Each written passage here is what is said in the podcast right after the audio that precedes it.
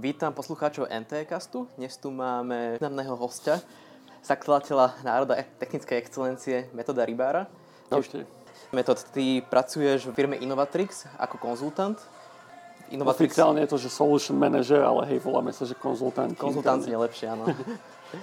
Innovatrix je v podstate známy tým, že rieši biometriu. Ja si biometriu predstavujem ako takú scénu z Mission Impossible, kde teraz tam naskenovali tvár tých nepriateľov a teraz vytvorili nejakú tú masku, tu si dali a vyzerali presne ako ten nepriateľ. Ako vzdialený som od reality, to zistíme neskôr, ale by som sa chcel spýtať tak na začiatok, že ako si sa k tomuto celému dostal, nejaký príbeh za tým? No dostal som sa k tomu tak od boku veľmi, lebo som robil dlhý čas ako sysadmin v jednej inej firme, ale bola to síce veľmi dobrá firma, ale menšia, už som sa tam nemal veľmi kam posúvať a keďže sa rád učím a posúvam ďalej, tak som začal hľadať niečo nové a cez jedného v podstate takého agenta, ktorý ma oslovil, že on akože headhunter v podstate taký, že dohadzuje firmám ľudí. Som sa dostal aj, na, teda na viac pohovoril aj do Innovatrixu. A chcel som tedy akože pôvodne zmeniť trochu, že chcel som si vyskúšať programovanie pôvodne, ale oni hľadali primárne sysadmina ďalšieho a zaujal ich teda môj životopis a my sme si celkom sadli, tak mi ponúkli, že budem zo začiatku viac sysadminovať, ale že postupne... Prepač, že ťa prerušujem, ale vysvetliť skrátke, čo to sysadmin znamená? Hej, čo sysadmin robí? V podstate systémový administrátor, taký ITčka, váš lokálny, ale s tým, že už som bol proste taký vyšší level, že som sa staral skôr o servery alebo nejaké automatizácia, takéto veci. Ale hej, že keď si predstavíte bežného vášho ITčkára, čo asi každý nejakého má v rodine alebo vo firme, tak niečo také som bol. Len teda trošku vyšší level. No a teda začal som tak sysadmin a mal som teda slúbené, že postupne sa dostanem do programovania, lebo som si to chcel ošahať. Akože kodil som na škole alebo nejaké menšie svoje projekty, ale nikdy som uh, neprogramoval akože pre firmu alebo tak komerčne. A no nejak sa to vyvíjalo tak, že v tom sysadminovaniu som sa o mnoho viac venoval, aj keď som sa tam niečo predsa len odkodil. A keď som sa rozhodol odísť PhD, kde som bol pol roka, tak vlastne to bolo tak, že začal som si hľadať full-time job a tak prvé, keďže sa mi páčilo v Innovatrixe, som povedal, že či teda nemajú pre mňa full-time job, že teda končím na PhD a že chcel by som začať naplno pracovať. A keďže situácia na Slovensku, aká je a ľudí je málo, tak oni hneď samozrejme, že majú job a dokonca mali asi 4 alebo 5 rôznych jobov. Čiže od uh, developera či už v Ruby, alebo neviem, ešte aj v inom jazyku sa mi mi ponúkali cez teda pokračovanie ako sysadmin, cez delivery inžiniera až po consulting. Teda, že toto mi ponúkli a že snažil sa mi, ma každý tým líder ako keby uh, ukecať, aby som k nemu išiel, čo bol aj taký trochu super pocit, že dobre, že asi niečo robím dobre.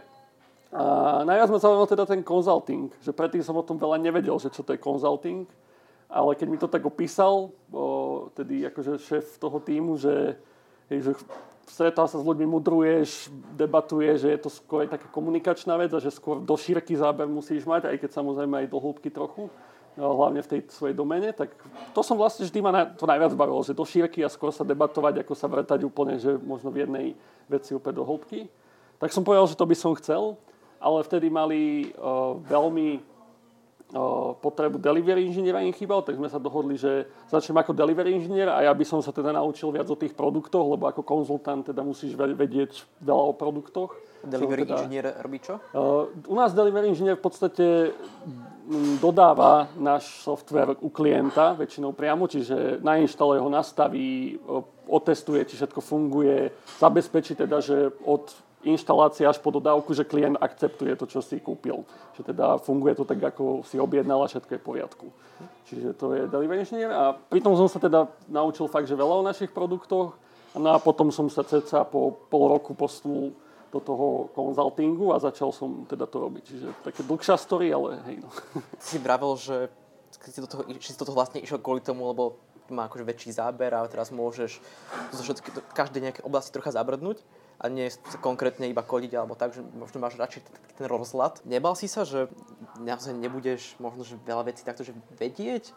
Alebo že je to až príliš veľký rozhľad? Že teraz si, si, zabrdaš do veľa vecí, ale žiadnu nevieš poriadne? No bol som vysátý dosť, akože, lebo o biometrii som teda toho veľmi nevedel, o, o tých produktoch, akože tiež ešte predtým delivery nie. Ale ako som spomínal, že ja rád sa posúvam, rád sa učím nové veci, čiže ja som to bral proste veľmi pozitívne, práve, že som sa mohol veľa naučiť. A práve, že nemám rád, keď už každý deň v robote robím to, čo už viem. Že som veľmi rád, keď... Ako, dobre, že každý deň sa nestane, že sa niečo naučím, ale som rád, že keď sa to pravidelne deje, že narazíš na niečo nové, dozvie sa niečo nové. Čiže zo začiatku toho bolo fakt veľa, aj som bol vysratý, aj akože to boli ťažké začiatky, ale o to rýchlejšie som sa zase do toho dostával, lebo som musel, čiže nakoniec to bolo dobré.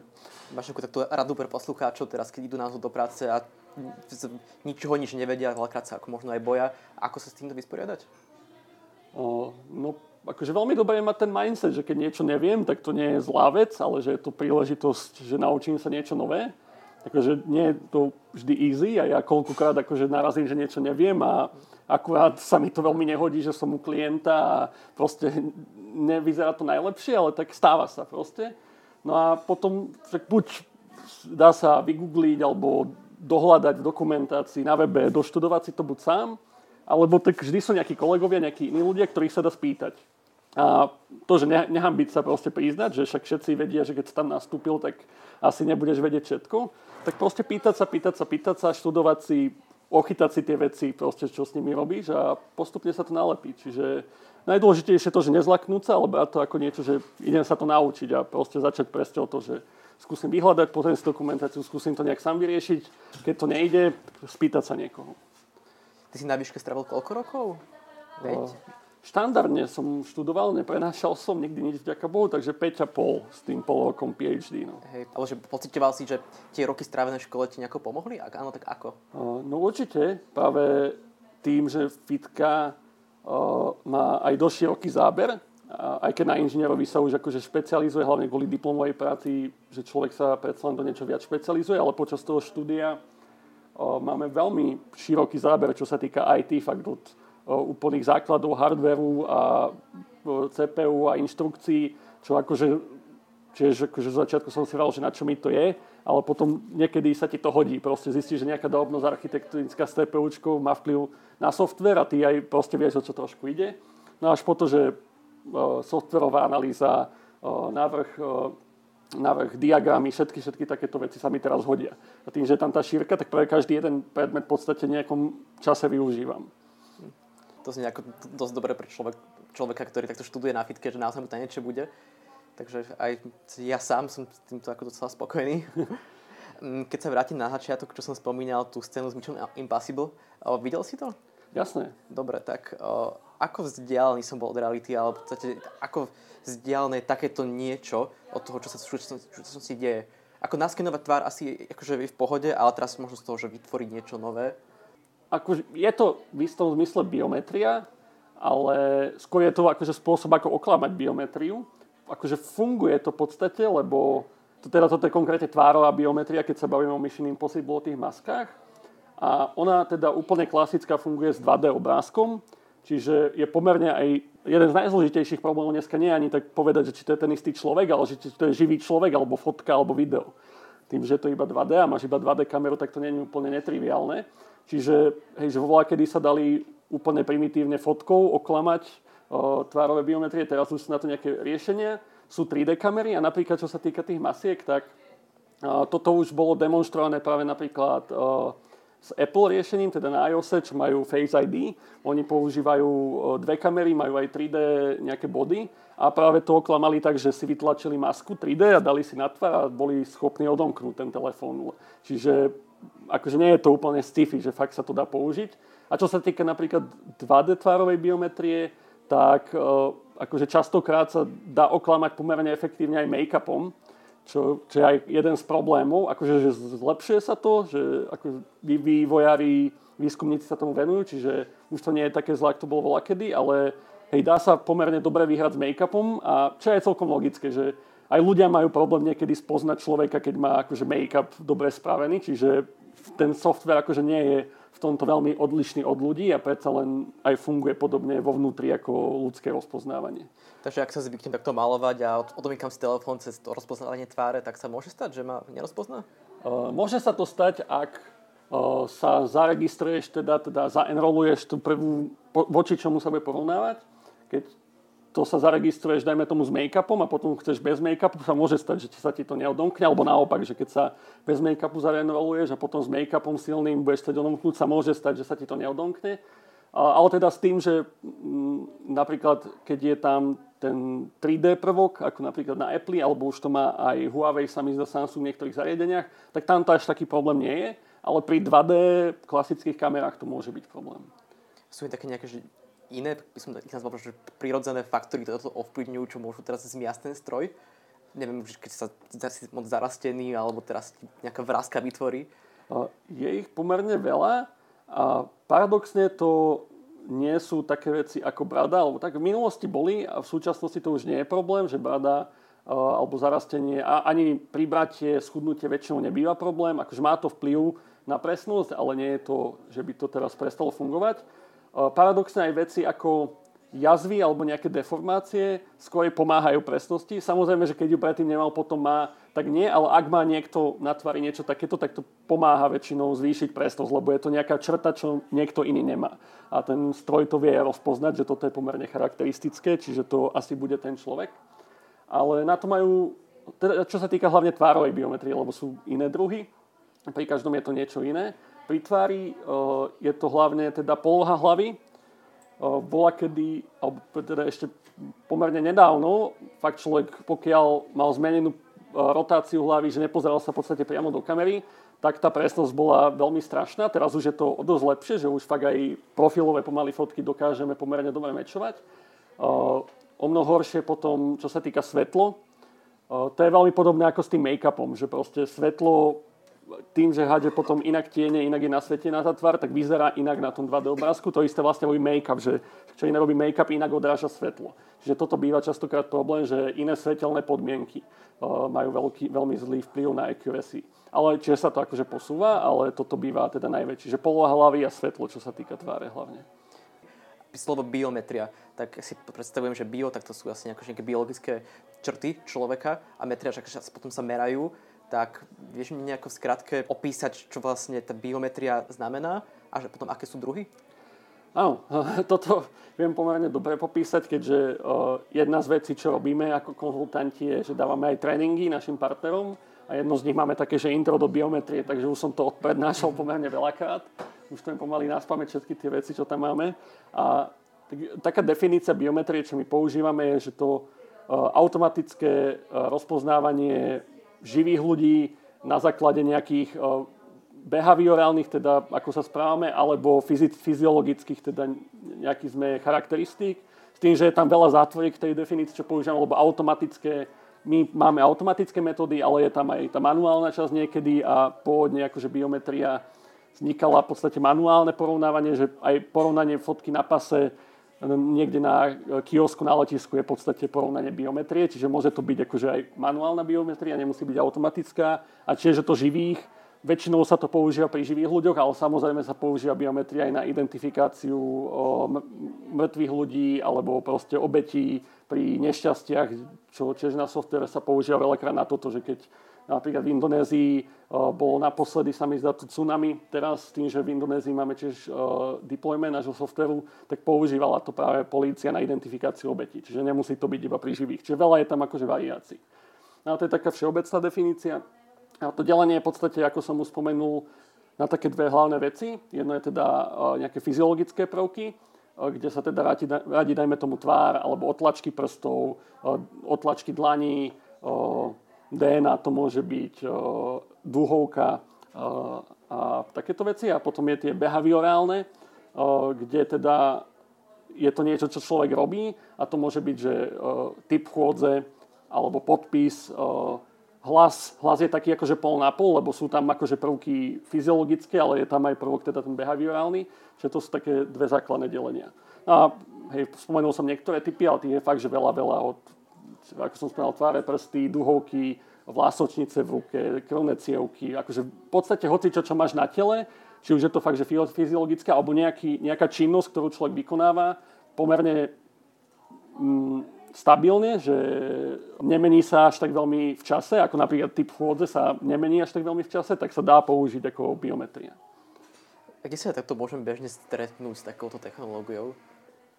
Na Slovensku sa s tým stretol určite každý, čo má nad 15 rokov, lebo keď vám vydávajú občiansky, tak e, berú vaše otlačky, berú vašu fotku. E, nie som si istý, či aj dúhovku na Slovensku, ale sa mi zdá, že už tiež berú aj dúhovku. Čiže minimálne každý, čo má 15 rokov, tak už sa s tým asi stretol pri vydaní občianského. Čo sa t- to isté sa týka pasu, pri vodičáku sa mi zdá iba fotku berú. Čiže každý sa s tým už určite stretol minimálne v tomto. Pôvodne sa biometria používala hlavne na kriminálne účely, či to boli otlačky prstov z, alebo záznamy väzňov ATP a tak podobne, ale potom vlastne to začal preberať štát na základe dobrých skúseností z tejto oblasti, čiže na registráciu obyvateľstva, napríklad pri voľbách, aby ľudia nemali viac hlasov, čiže človek proste sa overí voči databáze, že OK, už je zaregistrovaný raz, tak nedostane druhýkrát možnosť voliť. A dlho teda hlavne štáty e, využívali tú biometriu na ako keby databázu obyvateľstva platiteľov daní alebo voličov. A momentálne sa to dostáva do komerčnej sféry. E, to je otázka fakt, že primárne v posledných rokoch to je dosť masívne. Samozrejme to bolo aj predtým, ale v posledných rokoch o, e, fakt si komerčné entity začínali uvedomovať, že tá biometria sa fakt dá použiť veľmi dobre ako alternatíva k rôznym formám autentikácie alebo ako doplnok bezpečnostný.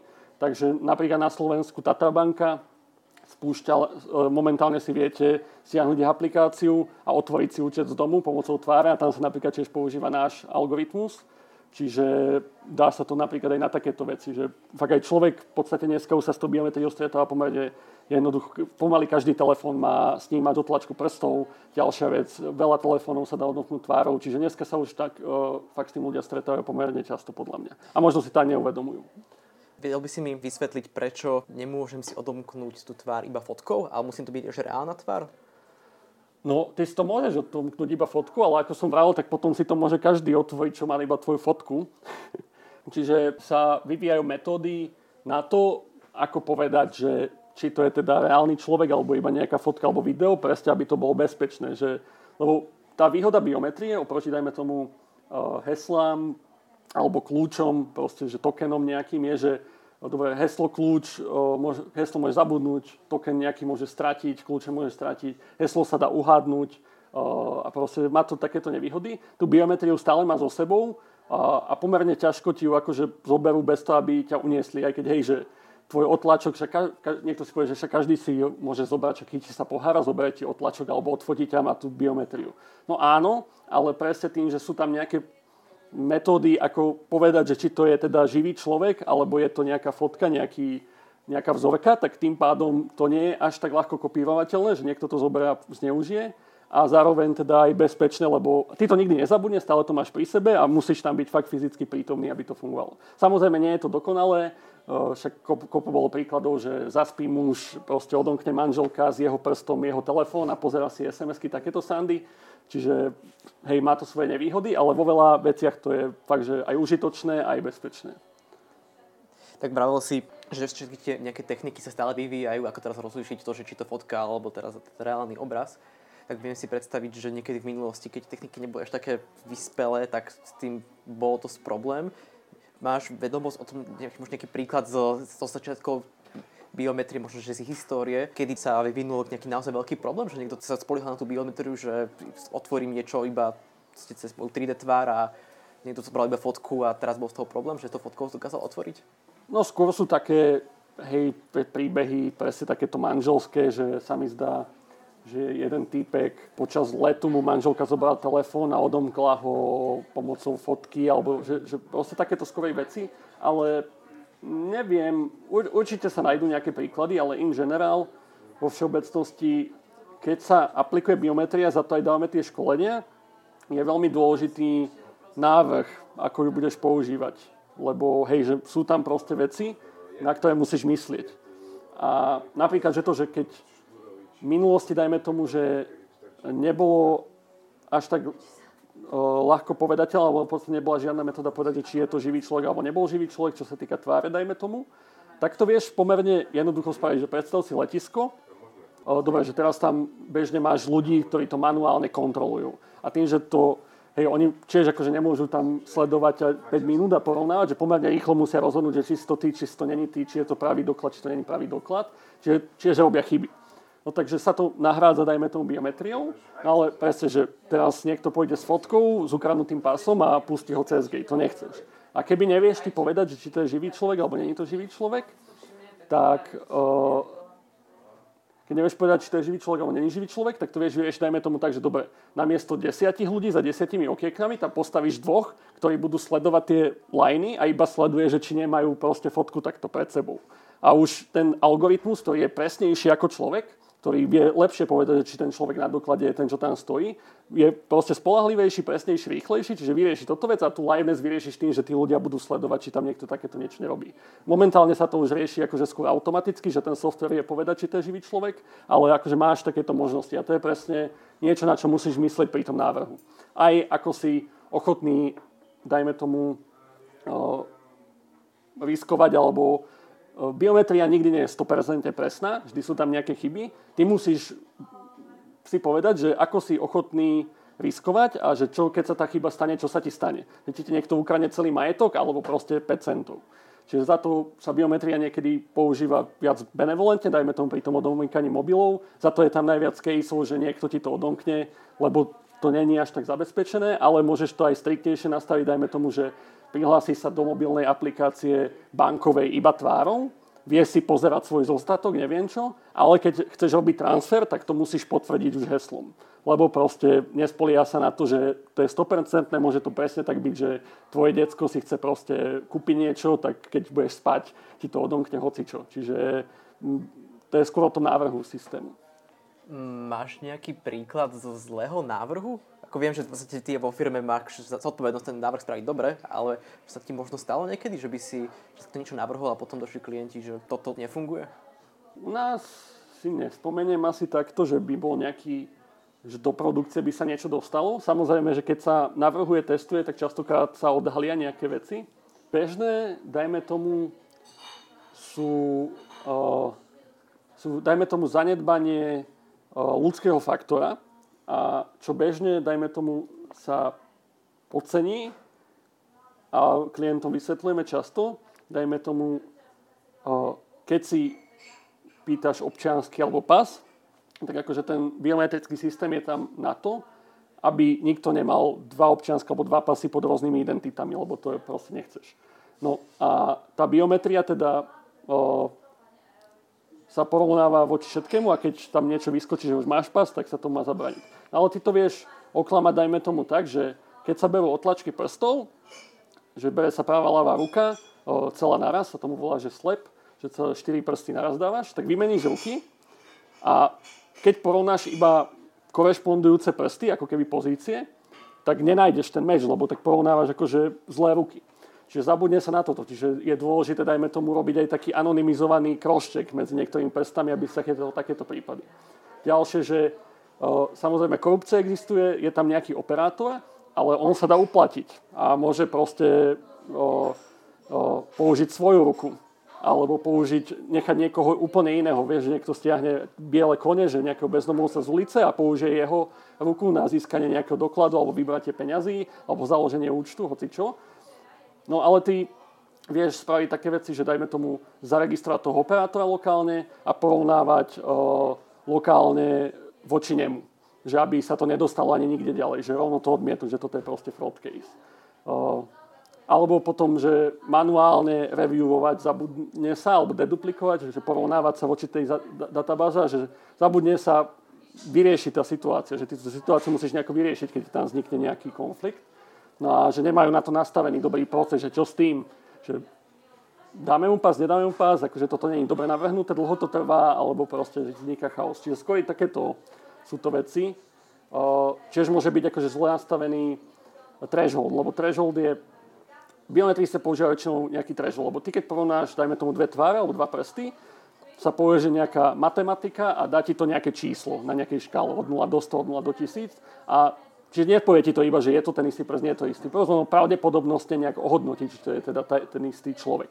No a ty nastavíš teda nejaký threshold, nejaký limit, že si povieš, že ak je to nad tým, tak povieš, že to je ten istý človek, a keď to nie je nad tým, tak povieš, že to je iný človek. A keď toto zle nastavíš, tak samozrejme ti tam môžu vznikať o mnoho viac chýb, ako by muselo. Čiže takéto sú podľa mňa tie bežné chyby. Mm, A ten, ten, ten limit, podľa čo sa rozhoduje, že či už to je alebo nie je ten istý človek, tak sa podľa rôznych akože, častí tela nahodnocuje nejako inak? Alebo vždy to máte nejaké číslo, že 90%? Že či je to inak pri, pri dúhovkách alebo pri prstoch? Je to samostatne, dokonca záleží aj od počtu, koľko máš prstov, či máš dve dúhovky, tvár. Záleží aj od algoritmu, lebo proste je veľa firiem, ktoré majú svoj software, ktorý ponúka toto a každý má inú tú škálu, dajme tomu, inak to hodnotí, čiže je to fakt, že individuálne. Musíš to nastavovať a častokrát je to aj záleží to na hardveri, dajme tomu, aký používaš, že aké skenery na prsty používaš, aký foto, fotoaparát a teda. Tá povaha dát jednoducho môže to skôr posúvať vyššie alebo nižšie a ty musíš tomu ten threshold prispôsobiť. Čiže tam vznikajú tie chyby, že keď si to nepremeráš na svojich dátach, ktoré budeš reálne používať, tak to môžeš nastaviť zle a tým pádom ten systém ne, neperformuje tak, ako by mal. Takže všeobecne to nie je tak, že napríklad, že už, neviem, tie prsty sa nejako ťažšie porovnávajú ako teraz aké sú ešte možnosti, okrem nech nehovorím stále iba o prstoch, o tvári? A... No, my ako Innovatrix ponúkame momentálne prsty, e, tváre, dúhovky, e, palm printy, teda dlane a footprinty. E, čiže nohy, otlačky noh v podstate. Hej, a DNA si pridáme, ale hej, ako som spomínal, máš ešte chôdzu, máš podpisy, máš voice, to sú také ešte bežné, čo sa používajú. Otlačky nôh sa kde využívajú? Otlačky nôh sa hlavne pri deťoch používajú v nemocniciach, lebo e, prsty, otlačky prstov sú síce stabilné počas celého života a sú pomerne presné, ale vyvíjajú sa ešte do takého, nie že vyvíjajú, do takého 12. roku cca života ešte nie sú veľmi čitateľné. Tým, že tie prsty sú malé, o, tie skenery nemajú až také rozlíšenie, takže nedajú sa veľmi používať pred pubertou. Čiže keď sa ti narodí úplne je ešte zožuchlané však proste z vody, že sa väčšinou brávali, aj na Slovensku sa brávali, sa podľa mňa sa ešte doteraz berú normálne otlačky nohy s atramentom. A to je presne, že keď sa potom zamiešajú deti, tak majú tú kartu a vedia porovnať normálne otlačok nohy voči tomu a to sa dá samozrejme tiež zautomatizovať, čiže napríklad na takéto veci. Mm-hmm. Ešte ma zaujíma DNA. S ňou robíte čo? Uh, nerobíme akože momentálne nič, ale my neplánujeme akože fyzicky pracovať e, so vzorkami tkaniva, akože že vyberať tú informáciu a v podstate DNA matching je mm, ako keby najjednoduchší, lebo keď už máš akože DNA, to je nejaký string v podstate. Že na to je nejaký štandard, že ako sa DNA zapisuje a potom vlastne vyhľadávaš tej databáze. Samozrejme, tam musíš robiť nejaké optimalizácie, čiže to není 100%, čiže hej, že môžu tam byť variácie v presnostiach, ale Takže to porovnanie je pomerne jednoduché, dajme tomu, čo sa týka porovnaní s, s tvárou. Že tvár je o mnoho zložitejšia alebo duhovka. To DNA, tam je najzložitejšia tá extrakcia, čiže dostať akože z nejakého vlasu ten string. Keď už máš ten string, tak to porovnávanie je v podstate jednoduché a toto je plán. Momentálne to nemáme, ale chceme to akože pridať. Že postupne to rozširujeme. Inovatrix začínal čisto s otlačkami prstov, a momentálne, ako som už spomenal, tak už je tam kvár, už je tam palm printy, aj duhovky, čiže postupne to rozširujeme. A o čo majú zákazníci tak najväčší záujem? Povedzme okrem tých otlačkov prstov. Momentálne tvár jednoznačne. Tvár je teraz veľký boom, všetci to chcú, všetci to používajú, lebo je to jednoduché na použitie, ľudia s tým nemajú problém, je to presné, je to rýchle, že tvár je teraz akože veľmi. A duhovky tiež idú pomerne dopredu, ale to hlavne čo sa týka teda vládnych zákazok lebo dúhovky majú tú výhodu, že napríklad u manuálne pracujúcich ľudí majú, oni majú častokrát zničené otlačky prstov, čiže nedajú sa použiť. Tvár pri príliš veľkých databázach sama o sebe nebude až taká presná, čiže tie dúhovky je super vec, že proste zoberieš dúhovky, zoberieš tvár a už dokážeš pomerne presne identifikovať človeka. Dobre, metód, rozprával si tu veľa o tom, ako sa biometria využíva vo svete aj v, vlastne v bežnom živote tým pádom mi dáva smysel, že možno aj u vás v práci sa využívate biometriu. O, vieš mi o tom porozprávať možno, že ako? Hej, no v podstate u nás tým, že to dávame do sveta, tak nebudeme dávať niečo, čo nemáme overené, takže testujeme v podstate všetko, čo vyvinieme. A máme uh, vlastne takto, že my, my ako firma sme produktová firma, ale nedodávame väčšinou úplne, že finálnym zákazníkom, väčšinou robíme s nejakým softverovým partnerom, ktorý to teda zaintegruje tú našu biometrickú časť do niečoho väčšieho. Ale máme jeden produkt, ktorý teda predávame priamo koncových zákazníkov a to teda je na Slovensku a Česku primárne, a sa volá, že Fingera a je to v podstate dochádzkový systém. A samozrejme my ho používame tiež a, a vždy máme ako keby ešte takú testovaciu verziu, čiže to, čo budeme možno dodávať v budúcnosti, ak sa to osvedčí. A Fingera sa to volá za to, že pôvodne fungoval teda na otlačkoch prstoch, keďže s tým sme začínali. A v podstate ľudia, čo v podstate v hociakej firme, keď robíte, tak sa musíte pípať, že voľa, kedy to boli papierové kartičky, teraz sú to väčšinou nejaké čipové karty, že proste prídete niekde, pípne sa pri odchode, keď ideš na obed a teda meria ti podľa toho, že odkedy do kedy si v práci. No lenže, ako som spomínal, že kopu, že to má nevýhody, lebo môžeš zabudnúť si tú kartu a proste nevie sa pípnúť, nevie si otvoriť dvere alebo hocičo, alebo to dáš kolegovi, nech ťa pípne proste a není to potvrdené, že teda si tam. Čiže pôvodne sme začali používať otlačky prstov, teda nemusí so sebou nič nosiť, ale pri dverách je teda namontovaný skener na prsty, ty priložíš svoj prst, ono ťa to identifikuje, zapíše príchod do práce alebo hocičo, a, alebo ti otvorí dvere, to už záleží teda fakt na konfigurácii. A, e, no, čiže akože je to taký, pôvodne to bolo čisto takéto, že máš otlačku prstov na miesto karty a inak tam máš všetko, že time management, dovolenky, hocičo. A teraz sme tam prenedávno zaintegrovali teda našu tvár. A to teda takým štýlom, že môžeš mať kameru nad dverami alebo hoci kde. A keď si ten zamestnanec alebo kto za, zaenroluje svoju tvár alebo chce používať svoju tvár, tak nemusíš ani dvíhať ruku, nič, proste ako ideš, ťa to zaidentifikuje, zapíše ťa, alebo ti ono otvorí dvere a je to fakt, že super, že ideš po chodbe ku dverám a sa ti odomknú, že vieš, iba približuje sa, že klik, otvorí sa, otvoríš, ideš, pohoda. No a samozrejme tým, že to testujeme u nás, tak no, pôvodne som bol voči tomu teda tak skeptický, tá tvár, že predsa že ako to bude fungovať, budem sa do toho musieť kúkať, neviem čo, fakt to funguje veľmi dobre, akože nie je to 100%, záleží tiež, aké je svetlo a teda, sú tam nejaké ešte muchy, ale vždy je tam alternatíva s tým prstom, ale akože v 99% prípadoch fakt, že otvoríte takto dve paráme. Lenže ako tým, že to testujeme, tak niekedy je to dole a fakt, že potom som niekedy lenivý zdvihnúť tú ruku, proste už na ten skrel, tak, si, tak som si na to zvykol, akože všetci sme si na to zvykli, že proste musíš nič robiť, dvere sa ti same otvárajú, že zrazu dojdeš ku dverám a nie sú otvorené, tak normálne máš na to nervy, že musíš tam proste dávať ten prst a normálne ľudia nosia akože karty, kľúče, že zabudajú to a to si už neviem predstaviť, vieš, že toto, akože doma, keď musím odomýkať, vieš, že mám nákup a neviem čo a že musím ešte hľadať kľúče, tak ma z toho ide šlak trafiť, lebo keby tam mám tú kameru, by sa mi proste odomkli dvere a vybavené. Čiže toto je podľa mňa tiež budúcnosť, že podľa mňa sa to začne viac a viac dostávať aj do domácnosti, dajme tomu, že smart home a budeš vedieť takéto veci robiť tiež. Tak žiada si to autentifikačných techník, ktoré tu menuješ, ako hovoríš, nie, nie je 100%. Tým pádom niekedy sa aj využíva ich kombinácia? Jasné, jasné.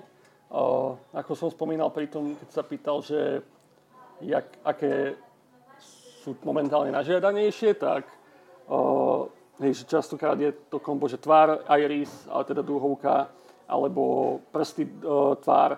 O, čiže, ale to je hlavne teda vo vládnych databázach, alebo kriminálnych, lebo čím viac informácií máš od človeku, tým ľahšie vieš identifikovať v rôznych situáciách. Čiže tam väčšinou sa enrolujú minimálne dve Volá, kedy to boli iba prsty, v súčasnosti sú to častokrát prsty tvár a čoraz častejšie je kombinácia prsty tvár dúhovka. Tieto tri sú také, že sa používajú súčasne, ale tým sa akože zaregistruješ do systému, potom v rôznych situáciách môžeš používať rôznu. Dajme tomu, že no, pri otváraní dverí hej, budeš používať tú tvár, ale keď o, u lekára použijú dúhovku, lebo proste, že zoskenujú to, že záleží fakt do aplikácie, rôzne sú.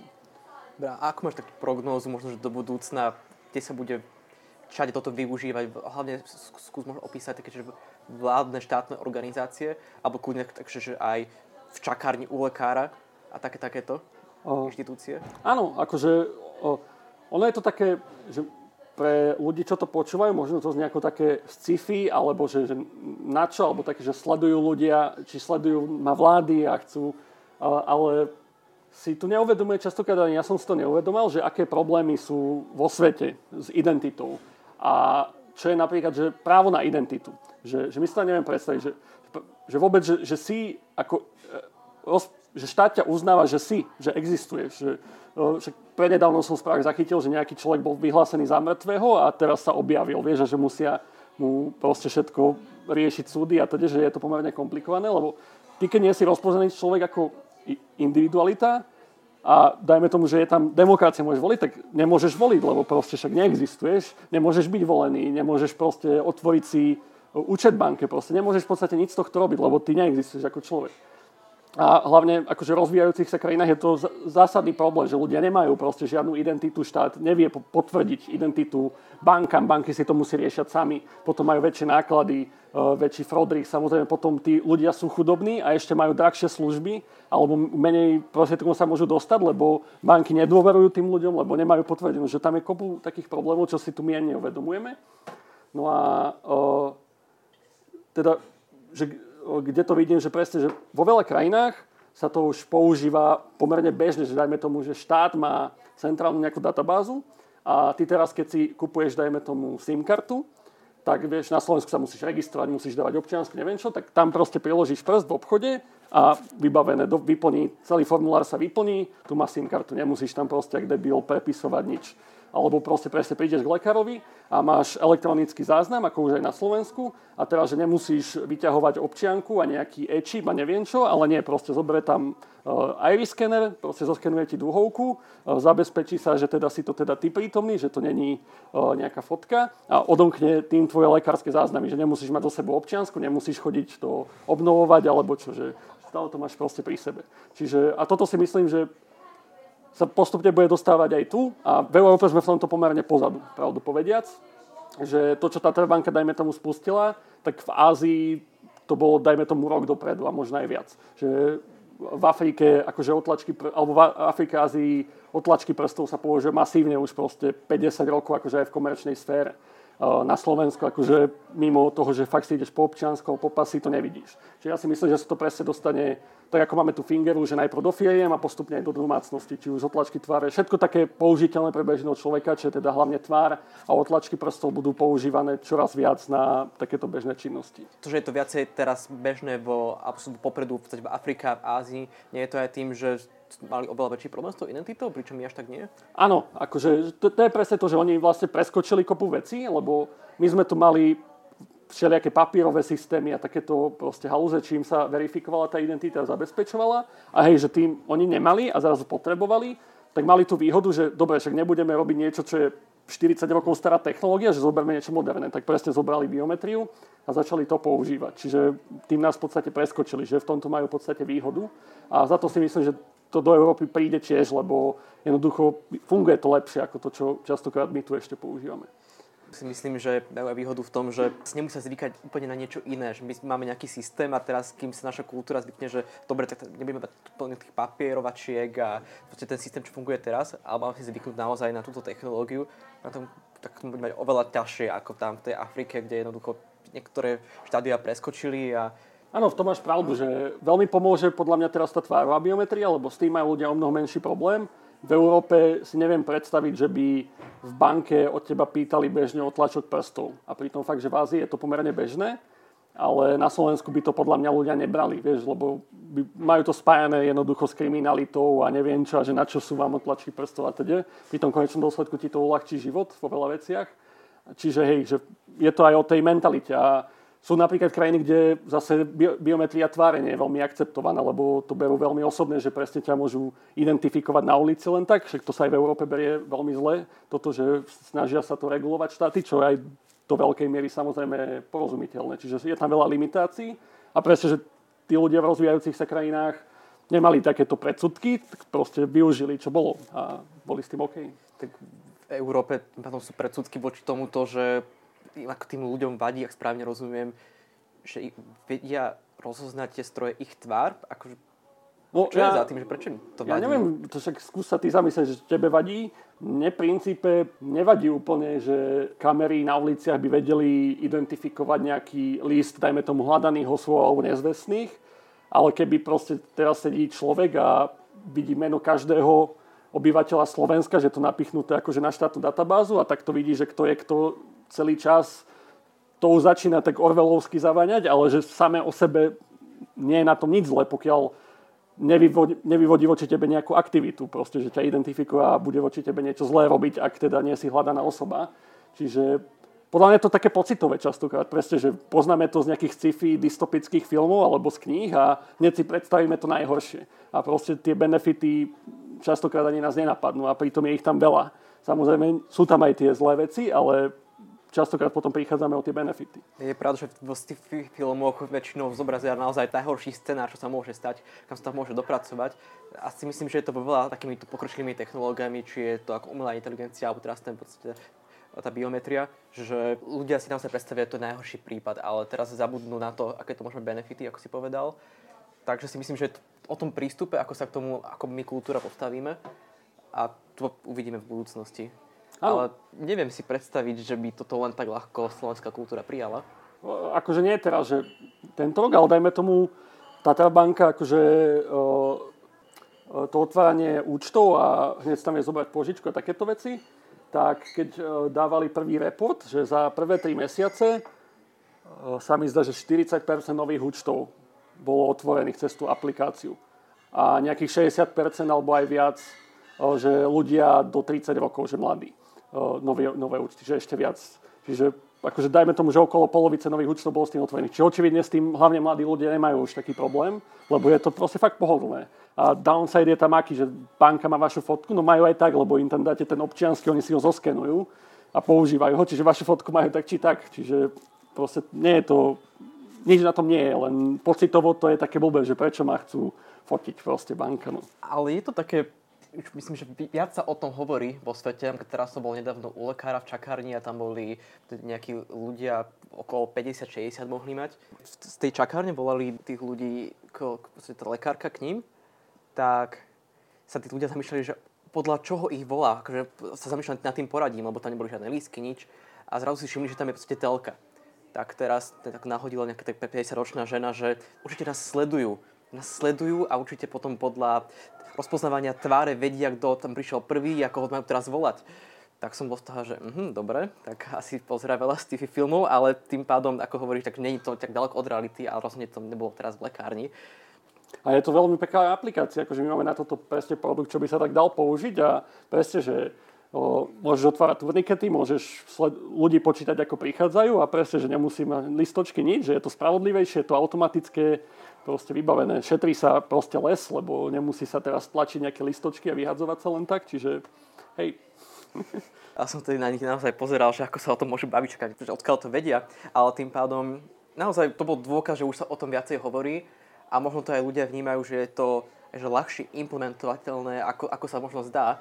Neviem, ako je ťažké, ale možno to bude ako, naozaj tak ako s umelou inteligenciou, že ľudia to už fakt budú chcieť pchať všade, si budú mysleť, že však to tam proste dáme a bude to fungovať. Takže tá implementácia je ako, ako náročná? Záleží od dodávateľa, akože ako som spomínal, že nie sme jediní, ale je to pomerne jednoduché. Akože my máme od nejakých development kitov až po nejaké väčšie produkty a akože šikovný človek si to vie zaintegrovať v priebehu od týždňa do mesiaca, proste je pomerne aj ten jeden z najdôležitejších produktov, že za pár týždňov to vieš dať, ak na nejaký základný úzkej, samozrejme záleží, čo sa všetko snažíš dosiahnuť pre koľko ľudí a teda.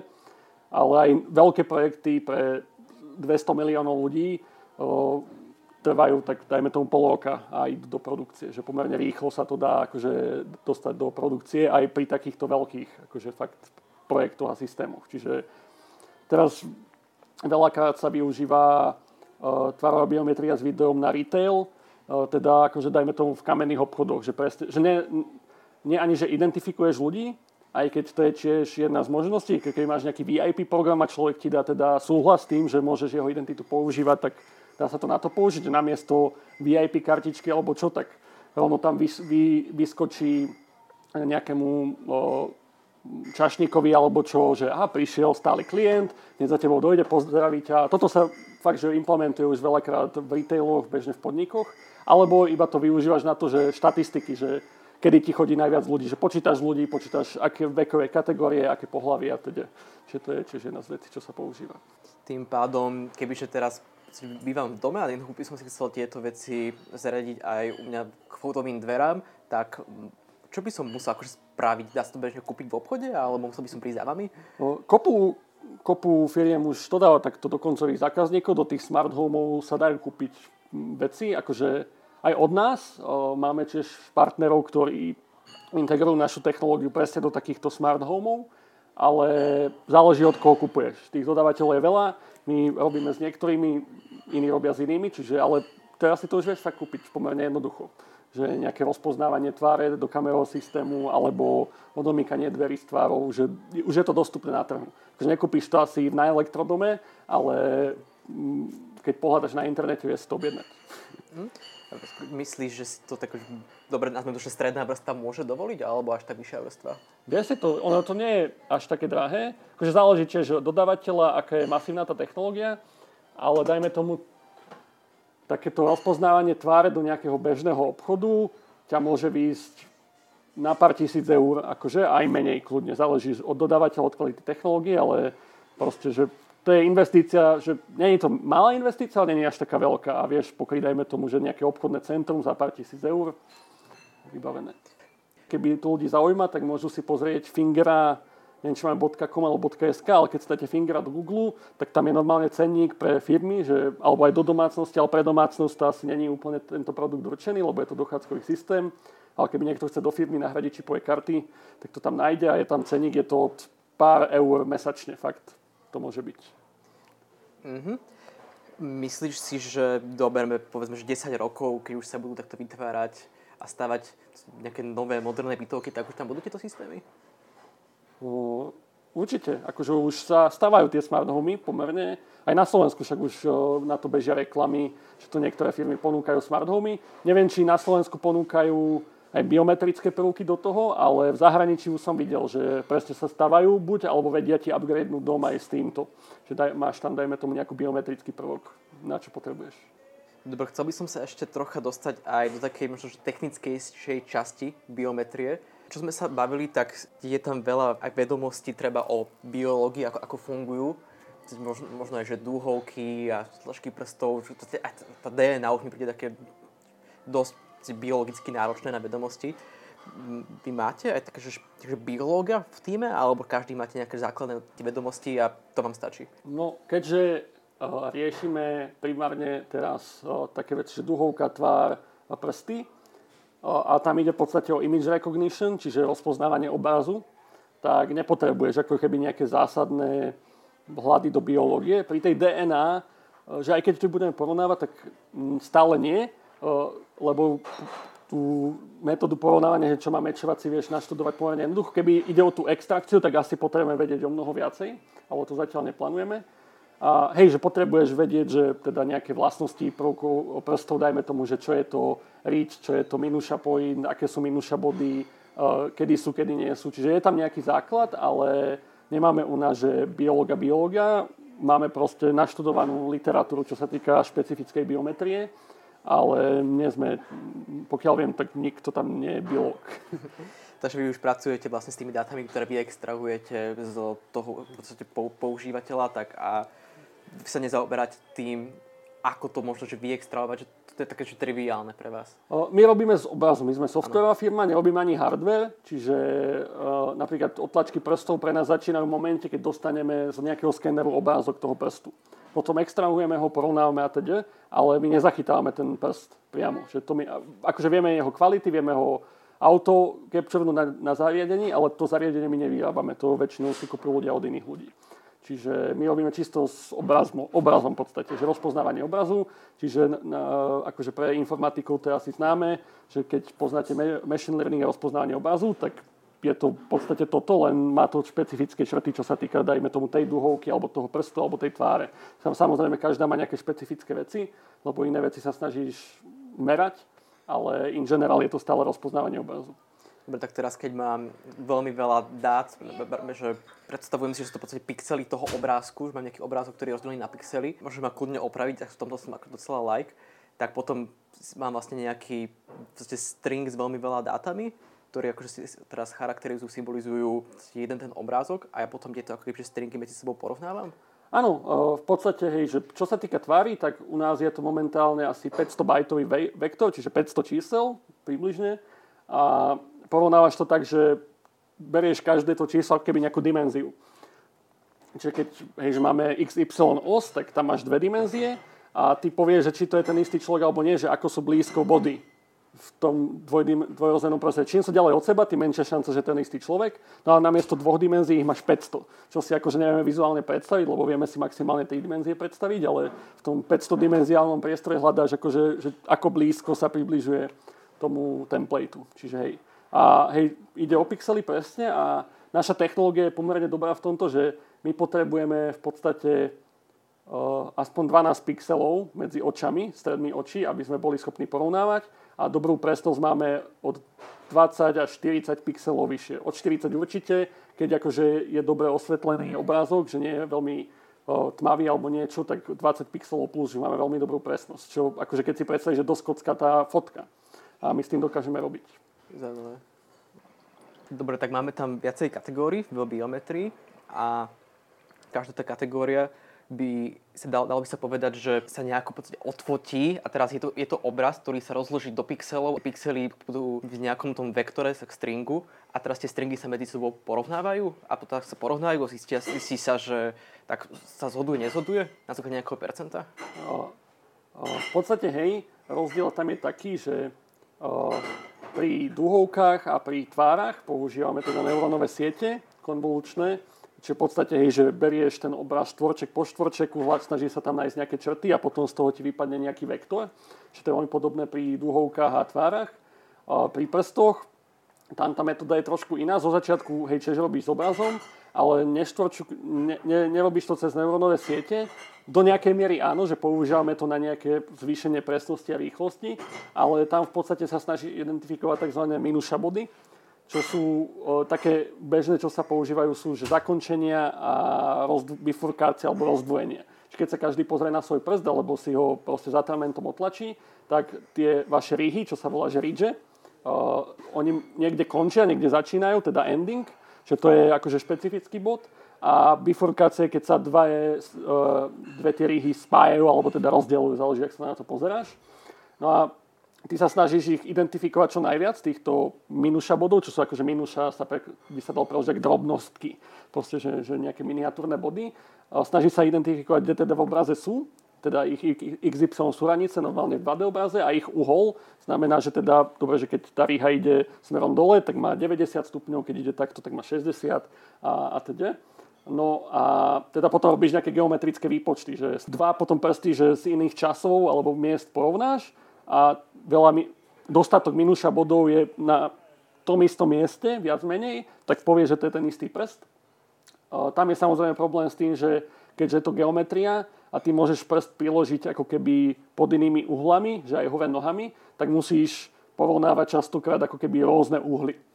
Čo samozrejme má vplyv na performance a accuracy trochu, ale toto sa dá zvládnuť pomerne jednoducho. Čiže to je ten rozdiel proti tváram duhovka. Tváre duhovky sú fakt, že naučená neurónová sieť, ktorá dokáže nejaké vektory vytvárať a potom ich porovnávaš. Pri tých prstoch hľadaš tieto minuša body, zapíšeš si v podstate XY uhol a potom robíš geometrické nejaké výpočty. Okrem neurónových sietí používate aj nejaké iné metódy, alebo iba tieto pustí akože v kombinácii s tými minuša bodmi? Ktoré no, pri, akože sú tam nejaké optimalizácie, optimalizačné algoritmy, klasické nejaké klasifikátory a teda pri tých, pri tých prstoch sú to nejaké metódy na zvýšenie kvality obrazu, dajme tomu nejaké trimmingy, skinningy a teda, že snaží sa v podstate vyčistiť ten obraz, odstrániť šum a takéto. Čiže čo sa týka fakt, že spracovania obrazu, videa, o, tak všetky optimalizácie, čo sa dajú a sú užitočné, sa snažíme používať. A vy aj sami tieto algoritmy optimalizujete, alebo pracujete už s nejakými vymyslenými? O, my sme vývojca tých algoritmov. Aha, dobre. To je náš biznis vlastne. Akože sa samozrejme, že keď je nejaký paper alebo niečo, tak o, berieme, čo je zaujímavé. Ale hej, že tuníme to a vlastne sme, pokiaľ viem, jedna z malá firiem na Slovensku, ktorá má, že algoritm development team, že proste mnohé máme ľudí, čo sú algoritmáči, čo na Slovensku nie je úplne bežné a častokrát sa študenti, že pýtajú, že proste keď študujú algoritmy, že na čom je toto, no my zamestnávame ľudí, čo proste vymýšľajú nové algoritmy a optimalizujú algoritmy. Čiže máme na to celý tým. A máme tiež tým, čo sa venuje machine learningu a neurónovým sieťam. Čiže fakt máme vývoj akože takto odpiky. Hm, Pokiaľ viem, tak ty si chcel aj nás na fitke takto ten predmet nejako propagovať. Vlastne ešte nie, že by to vlastne úplne vytvoriť, kebyže takto ten predmet tam začne. O, čo by si tam učil, alebo čo by si chcel, aby sa za ten jeden semester naučili? My sme chceli vlastne tak prakticky to poňať, lebo teda na fitke sa veľmi kvalitne podľa mňa učí umelá inteligencia, je tam veľmi dobrý výskumný tým na spracovanie obrazu, že takéto veci tam v podstate máte a skôr to preniesť do tej potom praktickej roviny, že dobre, že to spracovanie obrazu, tú umelú inteligenciu poďme aplikovať na tú biometriu a poďme zlepšovať presnosť, zlepšovať rýchlosť, e, nové modality, ako by sa dali robiť a teda. A, skôr, a zároveň aj z takého software engineering pohľadu, že, že dobre, keď už máš ten algoritmus, je jedna vec a kopa akože je veľa firiem alebo výskumných tímov, čo má veľmi presný algoritmus alebo veľmi rýchly, ale nevedia z toho spraviť jednoducho dobrý software použiteľný, čo je tiež akože veda sama o sebe, však software engineering sa za to aj učí. No a presne to, že jedna vec je vymysleť dobrý algoritmus, ale potom ho spraviť tak, aby sa dobre inštaloval, aby dobre škáloval, aby bol dobre udržovateľný, aby bol bezpečný a teda. Čiže to by boli tiež také veci, že taký pohľad presne, že ako zaintegrovať, ako to robiť dobre niečo také sme mali v mysli, to by sa došpecifikovalo, ale momentálne je to on hold. Dobre, tak ak by to tam ste, ste pretlačili, tak sa dosť teším. Vám, že by som ho ešte stihol. Neviem, či by ste ho chceli skôr tak na konci štúdia na inžinierskom, alebo už nultom na bakalárskom, ale to asi nie. Lebo tam už sú v podstate pokročilejšie veci. Čo, čo by som tam všetko musel vedieť? Už by som musel vedieť ako tú umelú inteligenciu, potom možno to o softwarové inžinierstvo, čo je v druhom ročníku. Ale okrem tohto, čo by si ešte dal k takým Programovať základne, akože, hej, a tak tieto tri veci asi, že nejaký machine learning, AI, programovanie a nejaký návrh softvéru, možno niečo také. A, ale ako hovorím, že je to on hold, tam je veľa komplikácií, akože nie je to len tak zase. Uvidíme. tak dúfam, že sa to bude riešiť, teším sa. Podať ti ešte niečo, čo sme nespomenuli, keby si ešte chcel povedať o biometrii? Možno iba tak všeobecne, že tej biometrie sa možno netreba až tak báť, ako sa častokrát ľudia boja. Samozrejme, že je to vec, čo sa dá zneužiť, čeli, čo sa dá zneužiť, ale môže to mať aj veľa benefitov. Je to veľmi zaujímavá oblasť, ako som spomínal, aj čo sa týka možnosti uplatenia, hlavne teda pre ITčkárov, lebo, ako som spomínal, tam má ľudia od algoritmov cez machine learning, cez software vývojárov, ktorí to dávajú dokopy, cez delivery, cez, uh, ktorí proste starajú sa o to, aby ten software fungoval správne a bol dobre nastavený a teda, až po ten consulting, že pomerne široké odvetvie, a to nie, nie u nás vo firme, že je to pomerne zaujímavé odvetvie ako také a málo známe na Slovensku podľa mňa, že, že som o biometrii až tak veľa, veľa nepočul, pretože som sa dostal do Innovatrixu. Čiže možno je to vec, že dúfam, že ak to niekto vypočuje, možno to chytí a o, pozrie sa na to viac, akože neviem, že ono skončí u nás, ale že možno ho to začne baviť a uvidíme. Lebo je to fakt, že je tam veľa potenciálu. Rastie to, čo sa týka aj predaja, ale aj čo sa týka užitočnosti, presnosti, aj tomu, ako to pomáha ľuďom, že veľa benefitov to má akože v konečnom dôsledku aj pre ľudí, keď sa to spraví dobre. Čiže myslím, že zaujímavé odvetvie. Ak by niekoho táto téma naozaj zaujímala, tak vedel by si odporúčiť nejaké ďalšie zdroje na edukáciu? O... Či možno knižky, alebo vlog, alebo možno aj k vám prísť no... na pohovor? Akože určite, si ľudia pozrú careers.innovatrix.com alebo hej, že náš web kariéry, že väčšinou máme nejakú pozíciu otvorenú. Čo sa týka kníh, tak o, ja mám tiež momentálne rozčítanú, akože nejaké mám už za sebou, ale väčšinou sú to, že častokrát príliš technické knihy alebo tak. Akože táto je tiež trošku technická, ale je aj taká viac čítavá a sú tam pomerne obsiahlé časti o histórii a také všeobecné popisy. Samozrejme je tam potom aj tá matika, ale to keď nemusíte, nechcete čítať. A sa to volá, že Biometric Systems, Technology Design and Performance Evaluation od Dario Mayo, jeden z autorov, akože je tam viacero autorov, čiže táto kniha, fakt, že z tých, čo som o biometrii čítal, je zatiaľ taká asi najprístupnejšia lajkovi alebo niekomu, čo by sa do toho chcel začítať. No a veľa akože portálov fajn, uh, Planet Biometrics a Určite, keď dáte do Google, tak nájdete ešte kopu iných webov, že, ktoré sa venujú čisto biometrii. A aj veľa odborných článkov, keby chcete, že je to pomerne živá výskumná oblasť. Že aj akadémia sa tomu venuje, proste, aby to bolo presnejšie, rýchlejšie, lepšie a teda.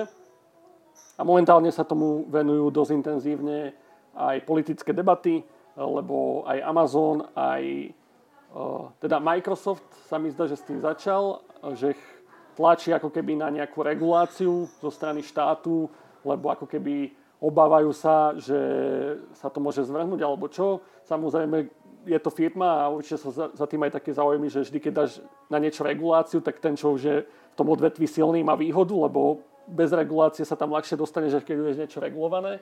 Ale sú to o tom veľmi živé debaty, presne, že aby sa to nezneužívalo na veci, na ktoré by sa to nemalo, čo je veľmi dôležitá debata. Čiže keď si teraz dáte fakt, že facial biometrics do Google a Amazon, Microsoft, hoci čo nájdete o tom kopu zaujímavých článkov, diskusí aj takých filozofických v podstate, čiže aj z takejto strany je to zaujímavé. Tak spomínané zdroje dáme do popisu. Dúfam, že sme ľudí zaujali aspoň natoľko, aby si tie popisy otvorili alebo minimálne niečo pogooglili. Metod Rybár, ďakujem. Ďakujem aj ja.